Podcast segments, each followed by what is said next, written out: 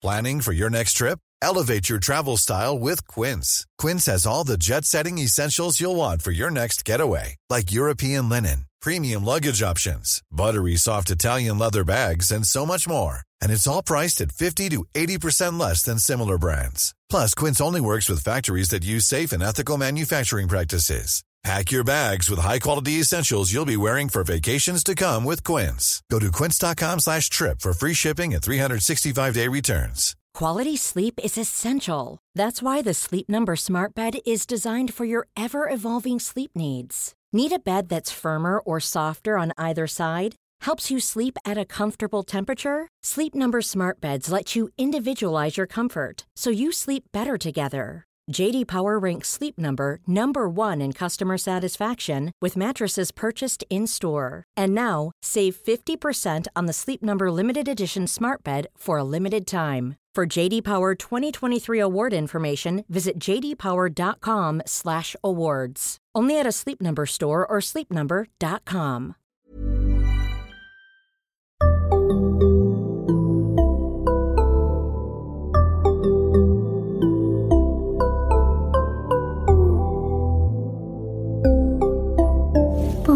Barnpsykologerna. Hej och välkomna till Barnpsykologerna, en podd med Liv Svirsky och Lars Klintvall. Och idag med bara oss. Det är väl inte så bara. Det är... Det är inte så bara. Jag är så van vid att säga att det är någon annan. Men det är, idag är det vi. Och vi ska prata om din nya bok. Yes. Vad heter den? Den heter Jag och allt det nya. Eh, Och det är en... Är det rätt att säga att det är en uppföljare? Ja, det är det faktiskt. Eh, jag skrev ju en bok för, som kom för ungefär ett år sedan eh, som heter Mina känslor och jag. Och som handlade om en liten tjej som heter Mary eh, som åker på sommarlov till sina kusiner till deras sommarställe och upplever olika saker och olika känslor. Så den boken handlade om känslor helt enkelt. Eh, och den här boken är då när Mary har blivit lite äldre och ska börja årskurs 6. Eller egentligen första terminen i årskurs 6 kan man säga att det speglar. Eh, så upplägget är liksom likadant, att det varvas en, en fiktiv historia om Mary och sen fakta om olika saker. Så det är en fortsättning. Men alltså bokstavligen att det är, nu kommer det fakta. Ja, precis. Ja, så det är verkligen tydligt att det är, det är ja. inte bara liksom Nej, det, det, inspirerat av fakta utan det är konkreta Ja, ja, fakta i precis. boken. Så det är ju en, en faktabok för barn men med den här berättelsen som min tanke och förhoppning är att den ska öka igenkänningen hos barn. Att det ska göra det liksom lite mer eh, ja, men lätt och lustfyllt att läsa böckerna. Ja, än om det bara hade varit en vanlig fakta. Ja, precis. Exakt. Men vad är det för olika teman då som du tänker är relevanta för den här åldersgruppen som, som boken tar upp? Eh, ja, den riktar sig ju till 9 till 12-åringar och jag tänker att ja, de, de teman som den tar upp är stress, sömn, oro, eh, vänskap, prestationsångest och det här med att trivas med sin kropp eller att liksom vara nöjd med sin, eller, ja, att trivas med sin kropp versus kroppsmissnöje. Och jag tänker att det är teman som blir aktuella ungefär i den här åldern. Eller lite efter. Det är ju lite olika såklart från individ till individ. Sen skulle jag vilja säga att det faktiskt är aktuellt tills man, så länge, alltså hela livstiden liksom. Men absolut tonåren ju. Ja, verkligen. Och det är ju det som är lite syftet, att komma in med den här boken innan tonåren, när barnen inte riktigt är i det. Men att börja ge dem liksom lite språk för det här, börja fundera kring det här, kanske vara lite förberedda. Liksom. Inte på något sätt... Annars är det så lätt att man kommer och tar allting när problemet redan finns. Men att man här skulle kunna vara lite preventiv. Liksom. Precis, för de böcker som du har skrivit tidigare, typ Godnatt om sömnbesvär. Då var ju det liksom en ungdom som har sömnbesvär och nu ska vi göra typ behandling för det. Exakt. Och det här är tänkt att det är innan det behovet ens Precis. uppstår. Förstår jag det Ja. rätt? Ja. Precis, och, och att just nå ut till barn, barnen direkt liksom. Och ge dem kunskapen.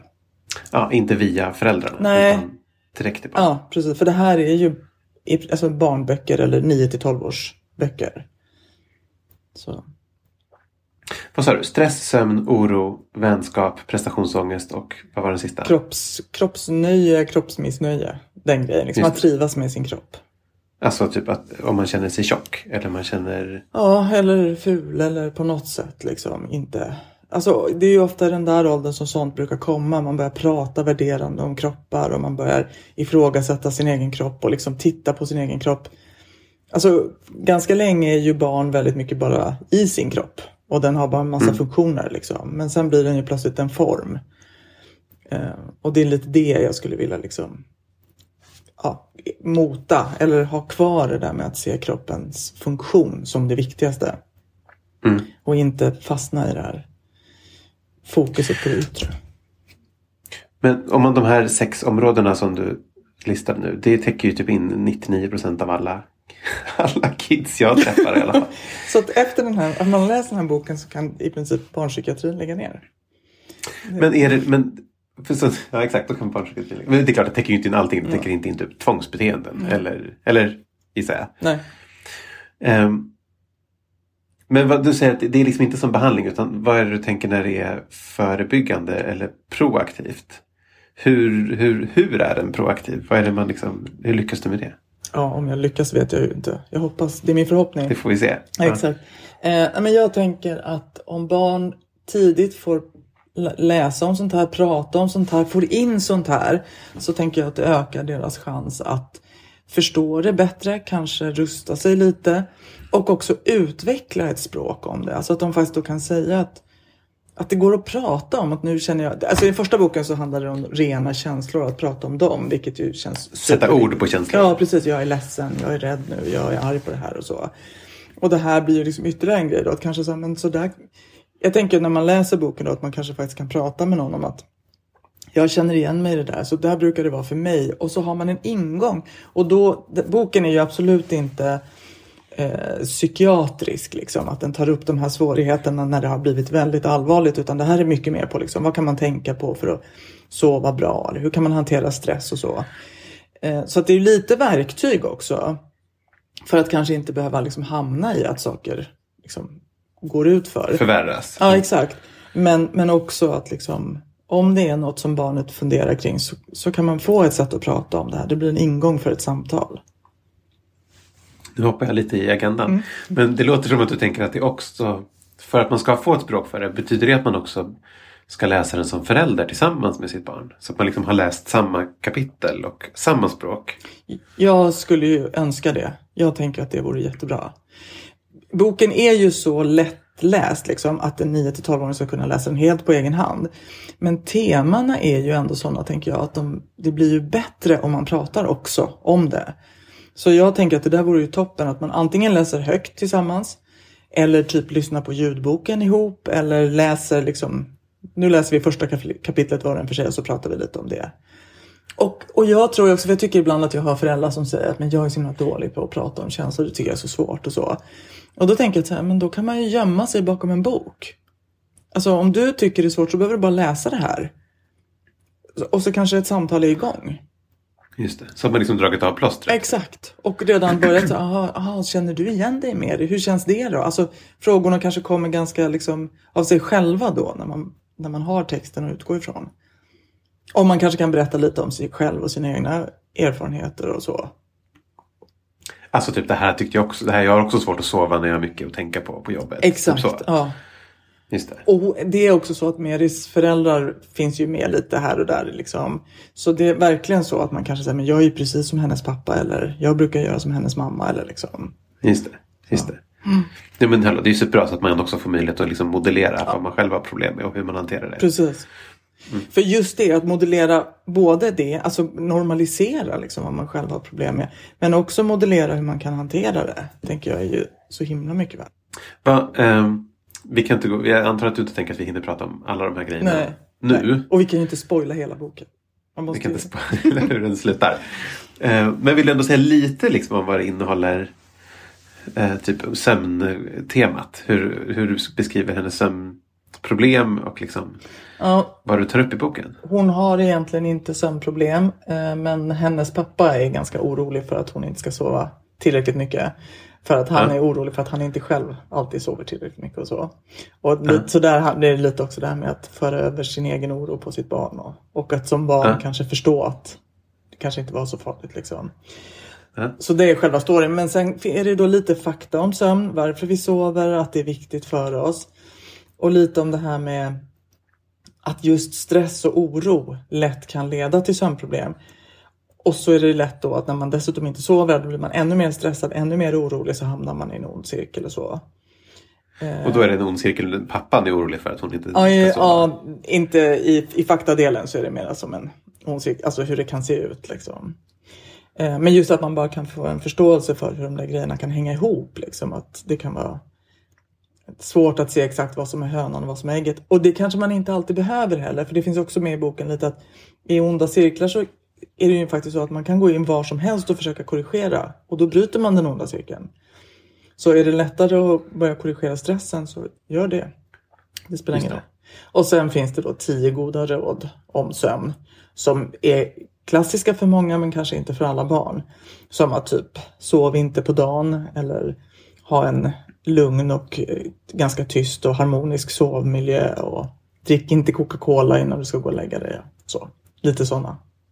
Liksom. Sunt, eller inte sunt förnuft ska jag inte säga för de är ju verkligen Men klassiska Ja, sömnhygiengrejer. Precis, men de som vi också med mycket stöd i forskningen vet hjälper. Mer då? Vad är det mer för, om du vill ta några till? Vänskapstemat. Ja, det tänker jag ju är en sån här stor grej. Den är ju stor för barn redan liksom, tidigt i åldrarna. Men det är klart att liksom, i de här åldrarna så kanske man börjar reflektera lite mer över sina relationer. Och, och liksom, både hur man själv är i sina relationer och hur kompisarna är mot en och vilken roll man har. Och om det är en roll man vill ha eller inte och så. Och det är ju ett tema som är komplicerat också, tänker jag, för vuxna. Alltså hela livet. Prata om. Ja, Jag hade problem som sig för till. vuxen. Ja. Ja. Så, Gud, ja. så, så därför så kändes det också viktigt att, att prata om och just utifrån då att hon ska börja årskurs 6 och byter skola och byter klass. Det är ganska mycket som är nytt i, i Meris liv. Och hur det blir det där med att liksom, man växer i lite olika takt. Man kanske hade gemensamma intressen och var jättetajt med någon och sen växer man ifrån varandra. För den ena kanske börjar vilja något helt annat och den andra söker sig åt nya kompisar. Och hur är det att liksom tappa gamla kompisar och hur är det att få nya? Och om de nya och de gamla kompisarna inte funkar ihop, hur gör man då? Utan att vara taskig eller mycket kring det där liksom att hur ska man förhålla sig? Eh, så, och här är det ganska mycket liksom också att boken bjuder in till reflektion om vad är att vara en bra vän? Eh, och vad är att ha en, va- en bra vän? Eh, och lite så här var man kan hitta vänner och, och också det här som jag tänker att vi inte pratar så mycket om i Sverige idag, men det här med att ha vänner i olika åldrar. Att vi liksom i Sverige, det är väldigt mycket så, man, går, man umgås med barnen i sin klass och sen så om man går på träningar eller aktiviteter så är det alltid årskursbundet eller årsbundet. Liksom. Eh, Så det är inte jättelätt att kanske ha en kompis som är liksom sju år äldre eller 33 år äldre eller så. Men att det faktiskt också finns och kan vara jättevärdefullt och fint. Ja. Eh, och så lite om det här med att liksom vänskap är ett verb. Alltså det är något man gör. Eh, och att man själv... Inte någonting man har. Ja, precis. Utan att det är liksom lite som, som alla relationer. Att vi liksom, man måste jobba på dem och man är också själv en del i hur vänskapsrelationer är och ser ut och deras kvalitet och så. Så liksom, och bo, alltså både det här liksom att, själv, att vara den vän man själv vill vara och att dra, sätta gränser mot folk som kanske inte är så som man inte är så schyssta mot en eller så. Men det där som du sa med eh, var man hittar vänner. Mm. För det är väl en sån grej som man är så, för det är ju jättemånga barn ju som vill hitta vänner men har svårt med det. Mm. Jag gissar att du liksom inte listar hur man gör utan att det är mer att diskutera vart man skulle kunna leta. Eller hur, hur lägger du upp det? Nej men eh, precis och det är också lite det här bara att liksom att det kan vara väldigt bra att ha vänner i olika sammanhang. Och att man liksom kan söka vänner alltså utifrån sina intressen. Alltså, jag tänker att det är väldigt jobbigt för många barn om de inte får kompisar i sin klass. Och då tänker jag inte att de är mobbade.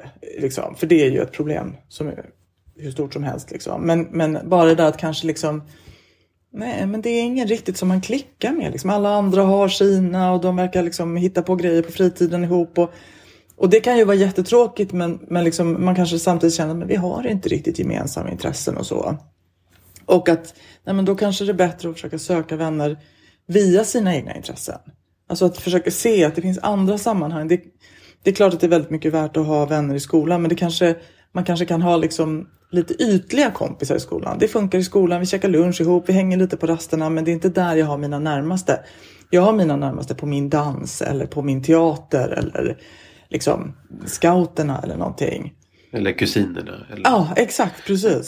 Kusinerna är ju i det här fallet väldigt viktiga faktiskt just för att de, de finns med i historien.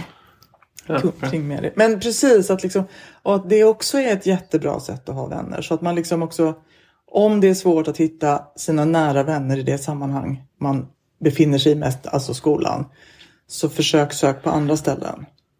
Och, och sök över, även i andra åldrar och så. Just det. Det här som du lät som du tyckte var, gick igång på, att det här med kroppen och tankar kring kroppen. Vill du berätta vad du, vad, mer om vad du skriver om det?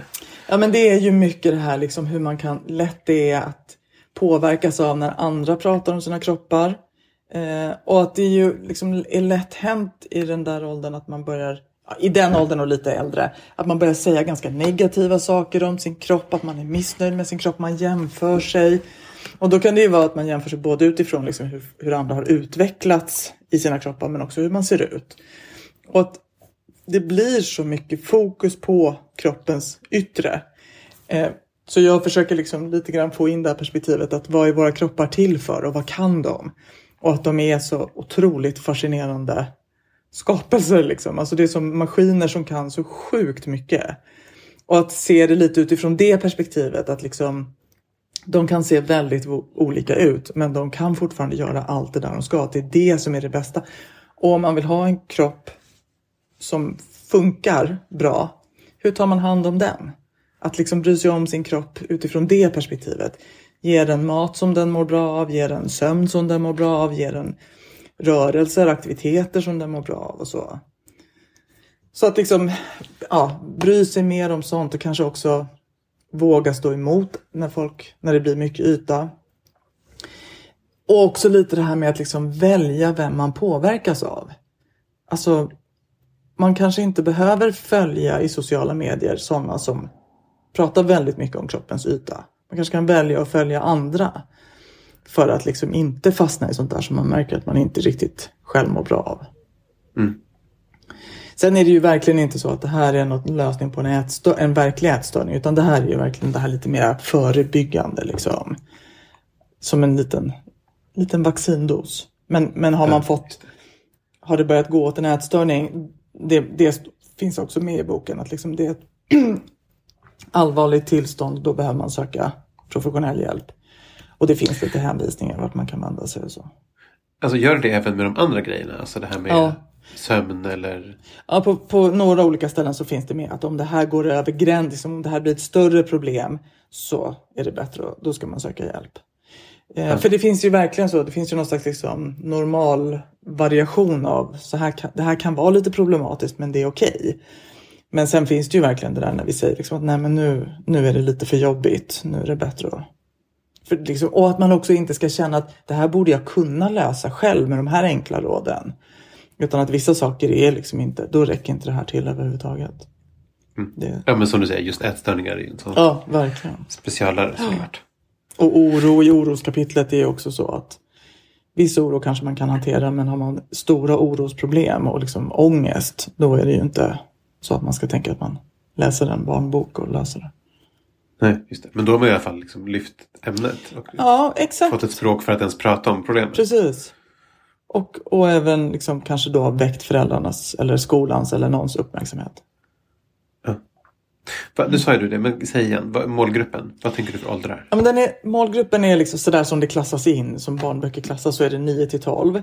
Eh, och jag tänker nog att det är precis den år, årsgrupp, årsgruppen som det gäller, liksom, som, där den här passar bra. Eh, så från trean, kanske fyran, femman.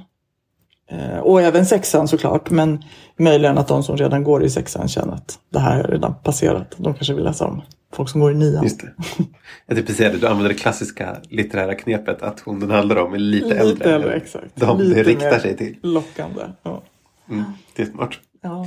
Och du sa också att, att du tänkte ändå att det var, finns en poäng med att läsa tillsammans med barnet. Ja, precis. Eller lyssna tillsammans med barnet. Ja. Det ska vara så. Sen är det ju klart att det kan ju också vara en, en jättebra bok, tänker jag, för högläsning i skolan. Eller, ja, jag vet inte, alltså man kan väl jobba med den på olika sätt i skolan. Antingen att, att man läser den högt eller att kanske dela in barnen i, i små grupper och liksom läsa det här kapitlet och gör, arbeta med den på något sätt. Liksom rita eller skriva eller berätta för varandra eller så.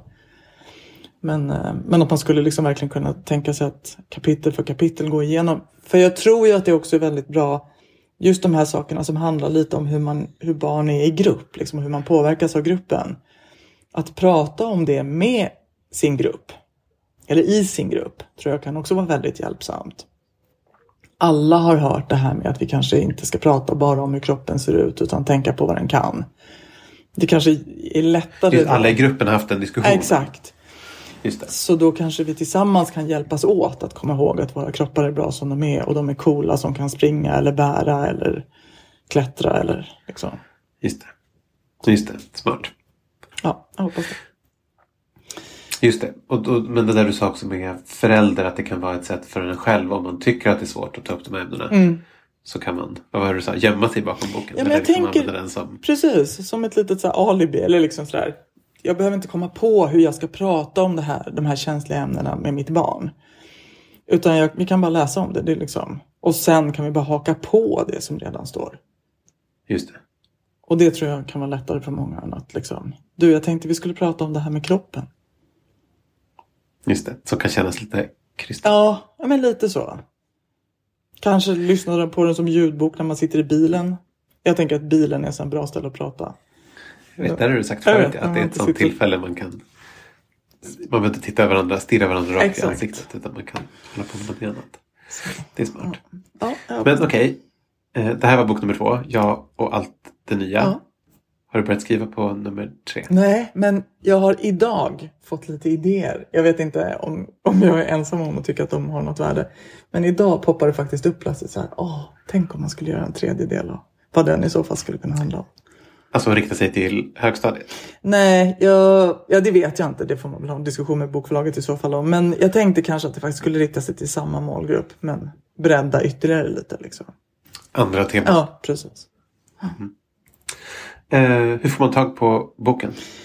Eh, enklast är väl internetbokhandlarna. Typ eh. Adlibris, Akademibokhandeln Bokus. Och vi kan lägga en länk i avsnittsbeskrivningen. kan vi definitivt. Eller så googlar man på Jag och allt nya. Ja, Eller på precis. Livsrisky. Ja, precis. Då kommer man få träff för det finns inga fler livsrisker. Så. Jättebra. Tack Liv. Tack själv. Tack ni som lyssnade. Barnpsykologerna finns på eh, Facebook och så finns på Instagram. Där heter vi Barnpsykologerna understreck podd. Hej då! Hej då.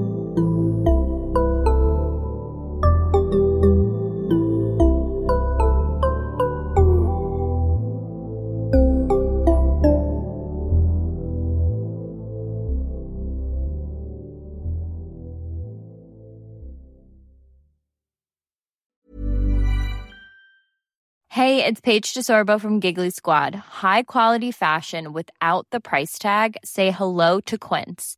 I'm snagging high-end essentials like cozy cashmere sweaters, sleek leather jackets, fine jewelry, and so much more. With Quince being 50 to 80% less than similar brands. And they partner with factories that prioritize safe, ethical, and responsible manufacturing. I love that. Luxury quality within reach. Go to quince.com slash style to get free shipping and 365 day returns on your next order. Quince.com slash style. Ever catch yourself eating the same flavorless dinner three days in a row?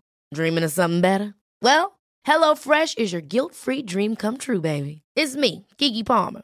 Let's wake up those taste buds with hot, juicy pecan-crusted chicken or garlic butter shrimp scampi. Mm. Hello Fresh. Stop dreaming of all the delicious possibilities and dig in at HelloFresh.com. Let's get this dinner party started.